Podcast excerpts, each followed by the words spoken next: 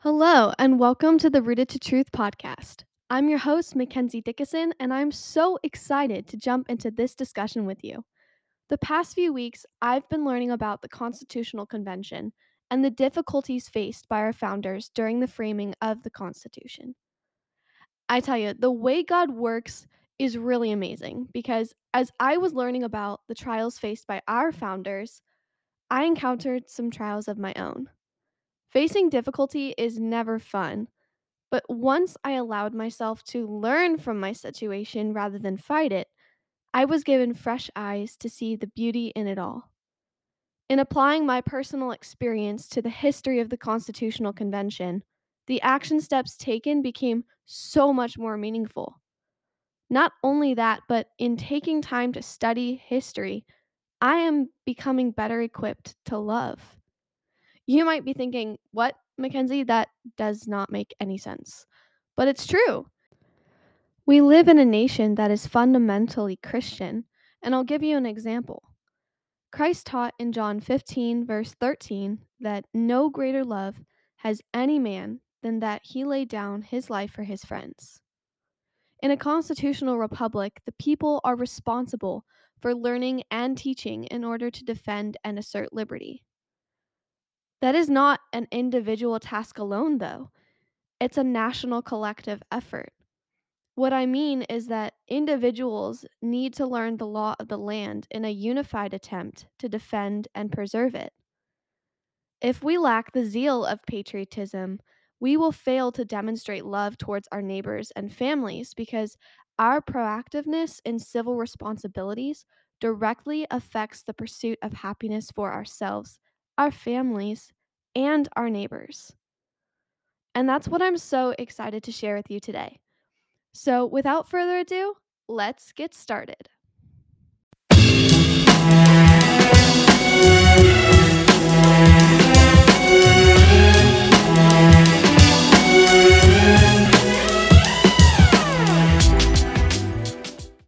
As I was mentioning in the introduction, studying the Constitution and the historical events of the United States actually is an act of love and obedience to God.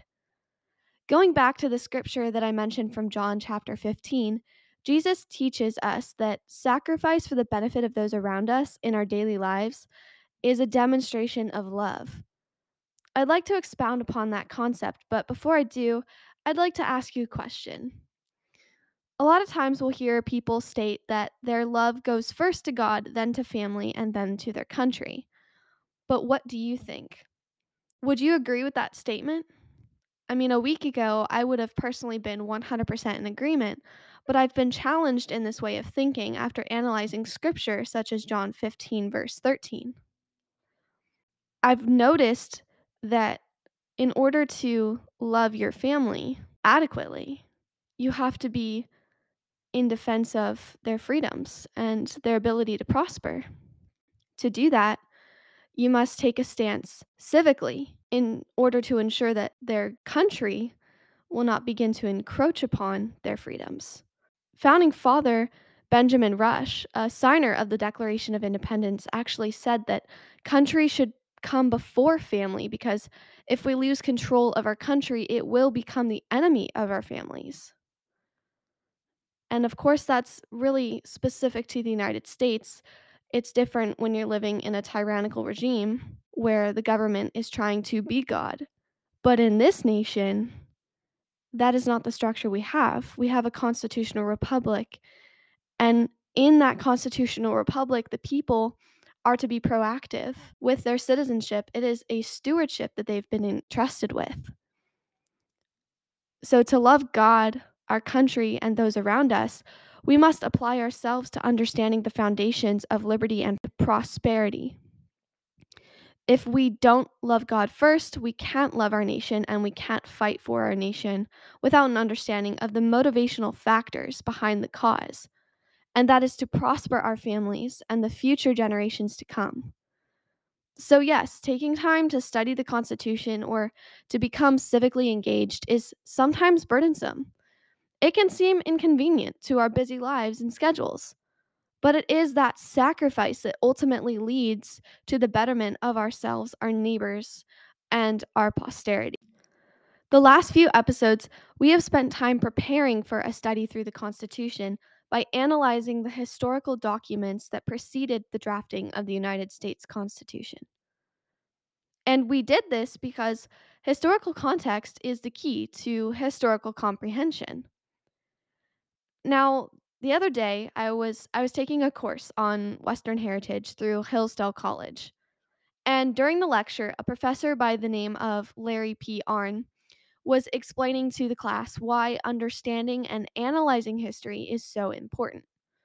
He gave a beautiful example by telling the class of his recent experience looking out the window while riding in a train. He explained that during his trip on the train, he was sitting with his back facing the direction in which the train was traveling. So as he looked out the window, what he saw directly in front of him was all of the land which they had just passed. And if he looked directly to his side, what he saw was the present location of the train. When he looked to his side, the current location of the train's surroundings looked really blurry because everything was passing by quickly. But it was really difficult to understand exactly what was taking place before him. As he looked straight ahead out the window towards all of the land which they had just passed, he was able to easily analyze every detail of the image. The past was clear, and although they were moving further away from it, as the train continued on, the image was still enough to study and understand. Most importantly, it was in looking at the last location of the train that he could infer information regarding his current surroundings, despite it all looking really blurry. His point in giving this example is that when we look at history, it's a clear image of the things that have passed. But when we look at our current situation, sometimes it can be really difficult to understand what's going on. The way we can understand the current times we live in is by careful examination of where we came from. The thing is, freedom is in knowledge. If we are ignorant, we are subject to bondage. But if we are knowledgeable, we are subject to liberty. So when it comes to reading and learning the Constitution, it is one of the most important things as a citizen of the United States because it teaches us to value freedom and understand the law of the land. In fact, the first U S Chief Justice, John Jay, said, "Every member of the state ought diligently to read and to study the Constitution of his country, and teach the rising generations to be free. By knowing their rights, they will sooner perceive when they are violated, and be the better prepared to defend and assert them." So, as I mentioned, I've been taking a look at the Constitutional Convention because I think it's such an important place to begin when in the process of trying to study the Constitution itself. There's a lot to be said about understanding original intent and taking the time to understand the situations that produced such monumental documents. During the Revolutionary War, the United States operated under the Articles of Confederation. The concept of a confederation was never clearly explained to me in school, but now after studying, I understand that the Confederacy essentially allowed for the thirteen states to function as though they were their own little countries. The idea was to leave nearly everything up to the individual states as a means of keeping the power at a local level and in the hands of the people. By governing under a republic structure, a society could be sure to prosper so long as the principles of liberty were valued and upheld by the people. Something that I like to do when I'm studying is to look at the same historical facts taught by people who reject the concept of divine providence. One of the textbooks I read out of, um, it was written by Alan Brinkley, a historian who specialized in liberal studies. In his book, American History, A Survey, Brinkley stated that if the population consisted of sturdy, virtuous, independent property owners, then the republic could survive. If it consisted of a few powerful aristocrats and a great mass of dependent workers, then it would be in danger. He went on to state that the Republican vision did not, in other words, envision a society without social gradations. Some people would inevitably be wealthier and more powerful than others, but all people would have to earn their success. There would be no equality of condition, but there would be full equality of opportunity. Of course, there were many things that I failed to agree with Brinkley on, but with this statement, he was absolutely correct. The success of a republic truly does depend upon the diligence of the people. The colonists saw that a government structure would flourish under hardworking, freedom-loving individuals, but would collapse if people became dependent upon the government instead. The fact of the matter is that the main ideas behind the Articles of Confederation were good, but it was the implementation and structure that failed people. There were three main problems with the Articles of Confederation. Number one, there was no executive branch to enforce the laws.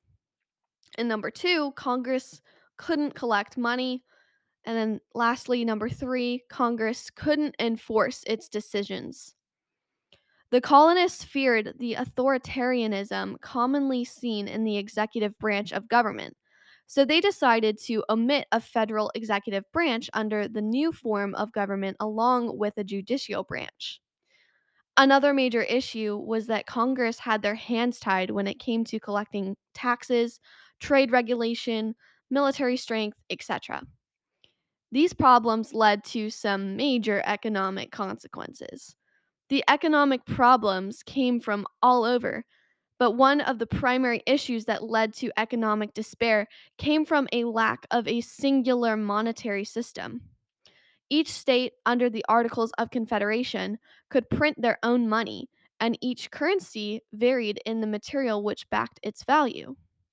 That meant that the worth of a dollar in, say, South Carolina could be completely different to that of a dollar in North Carolina. If you know anything about economics, you'll know that an excessive amount of money printed without intrinsic value to back it will lead to inflation. Then to make the rate of exchange so complex across the nation just made matters worse. Congress also could tax, but the states didn't have to actually pay the tax. Because of this, Congress could not raise enough money to provide for the war efforts during the Revolution. Oftentimes, supplies were inadequate and military compensation was slim to none. There were also a lot of other smaller-scale problems that contributed to the Constitutional Convention being held. For example, many states were unhappy with the ways laws were passed and with representation in Congress.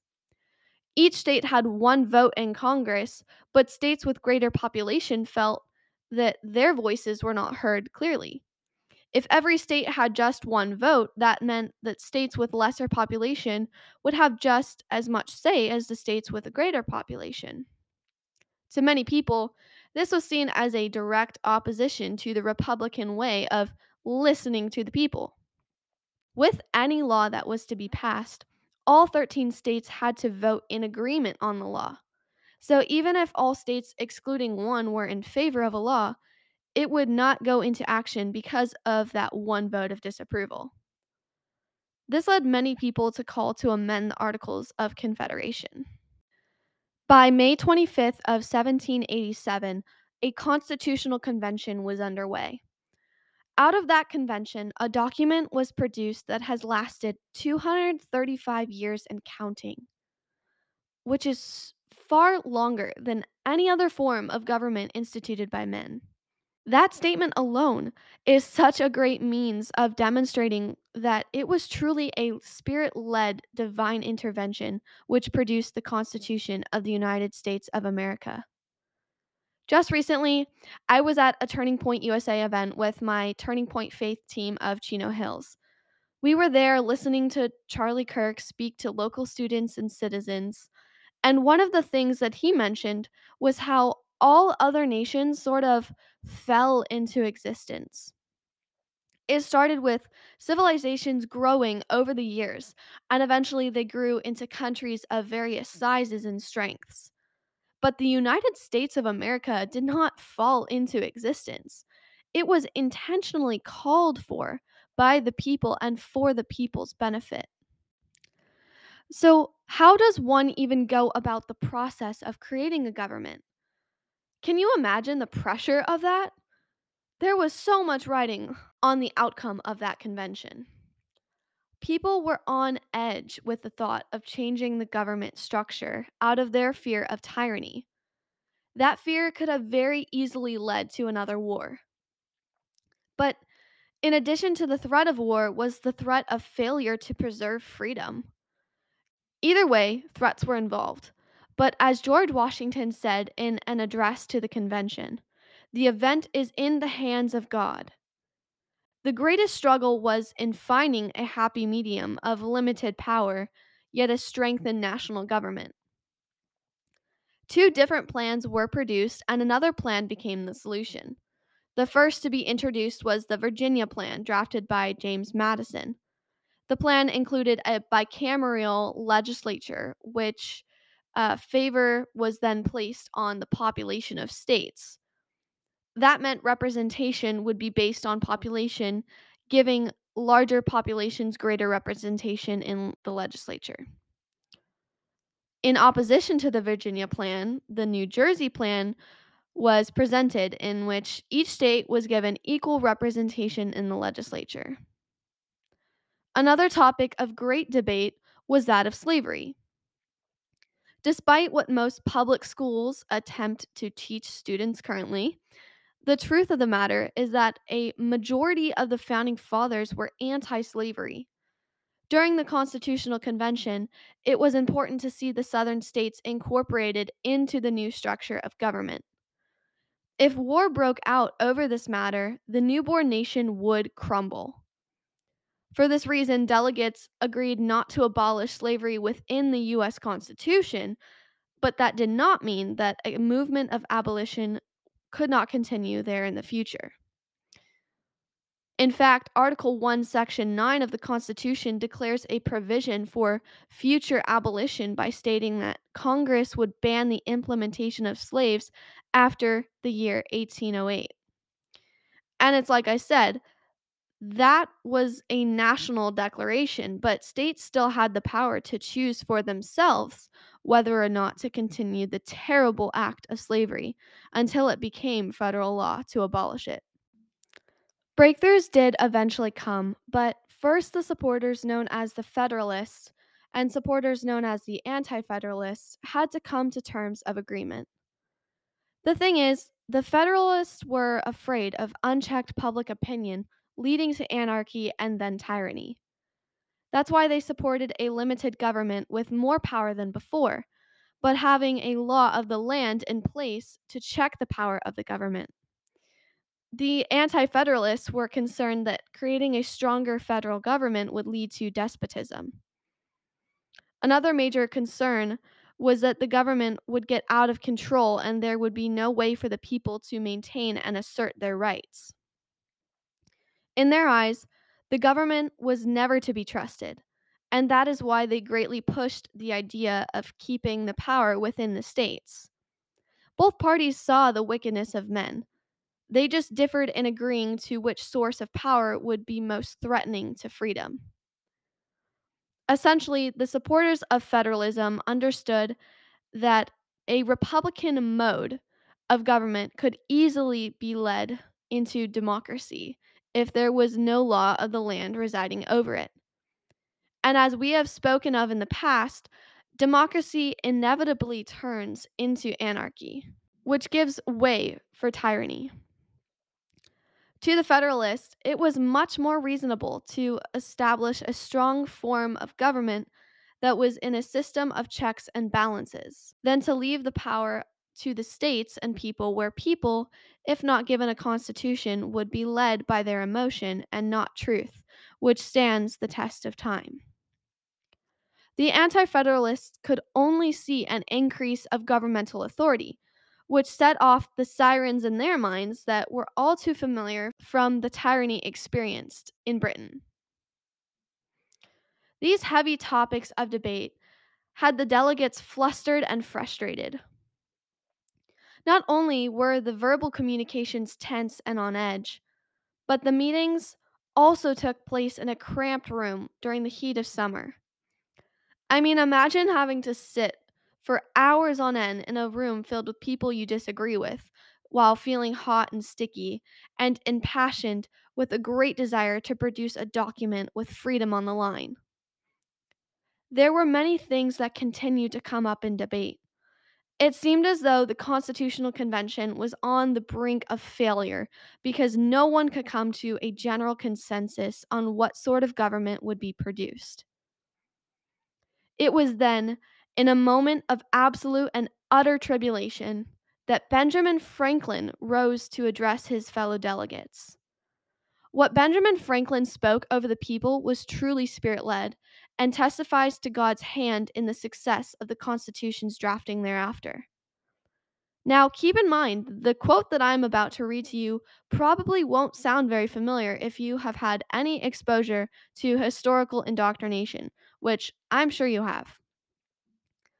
I've always been told that Benjamin Franklin was a deist, meaning he would have denied all supernatural divine interventions. But after hearing his statements during the Constitutional Convention, I know that not to be the case. He said, "I have lived, sir, a long time, and the longer I live, the more convincing proofs I see of this truth, that God governs in the affairs of men. And if a sparrow cannot fall to the ground without his notice, is it probable that an empire can rise without his aid? We have been assured, sir, in the sacred writings, that except the Lord build the house, they labor in vain that build it. I firmly believe this, and I also believe that without his concurring aid, we shall succeed in this political building no better than the builders of Babel. We shall be divided by our partial interests. Our projects will be confounded, and we ourselves shall become a reproach, and by word down to the future ages. And what is worse, mankind may hereafter, from this unfortunate instance, despair of establishing governments by human wisdom, and leave it to chance, war, and conquest. I therefore beg leave to move that henceforth prayers imploring the assistance of heaven and its blessings on our deliberations be held in this assembly every morning before we proceed to business, and that one or more of the clergy of this city be requested to officiate in that service." Unfortunately, no funds were available to pay for a religious leader to open in prayer on a consistent basis, but the Lord heard their cries, and he could see that their heart's desire was to honor him and his people. He provided, with many volunteers stepping up to the plate, offering to lead prayer and produce sermons. The delegates experienced many other trials after this moment in the convention, but they were able to face the opposition and receive victory. They were able to continue only after petitioning the Lord for his help. Eventually, an agreement came about through what is known as the Great Compromise, originally titled the Connecticut Compromise. Through the Great Compromise, a bicameral legislature was established with representation given in the lower house based upon population size, and equal representation given in the upper house. The issue of slavery was addressed lightly to many of the delegates' sorrow. As I mentioned before, many were absolutely displeased with a continuation of the practice of slavery, but it was agreed upon to allow the decision to be left up to the states individually.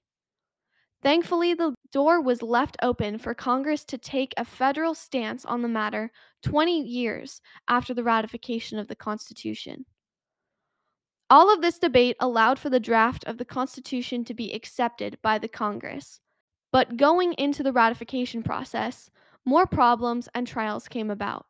The delegates were concerned over what electing an executive would look like, and they were concerned over the regulation of trade and commerce, amongst other topics of conversation.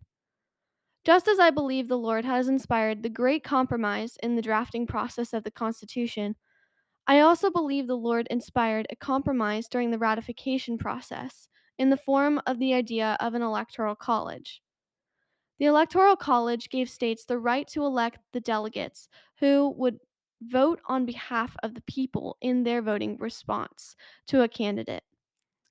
Eventually, on September twelfth, a final text of the Constitution was presented to the delegates, and in order for it to become ratified, nine of the states needed to approve it. There was a lot of opposition, especially with an anti-federalist ideology being distributed among the people. The Federalists James Madison, John Jay, and Alexander Hamilton composed a series of essays explaining the Constitution's structure to the people in what is known as the Federalist Papers.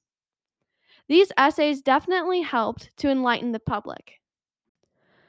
But there was still great concern over the protection of the people's rights, and it is for this reason that a movement towards the production of a Bill of Rights took place.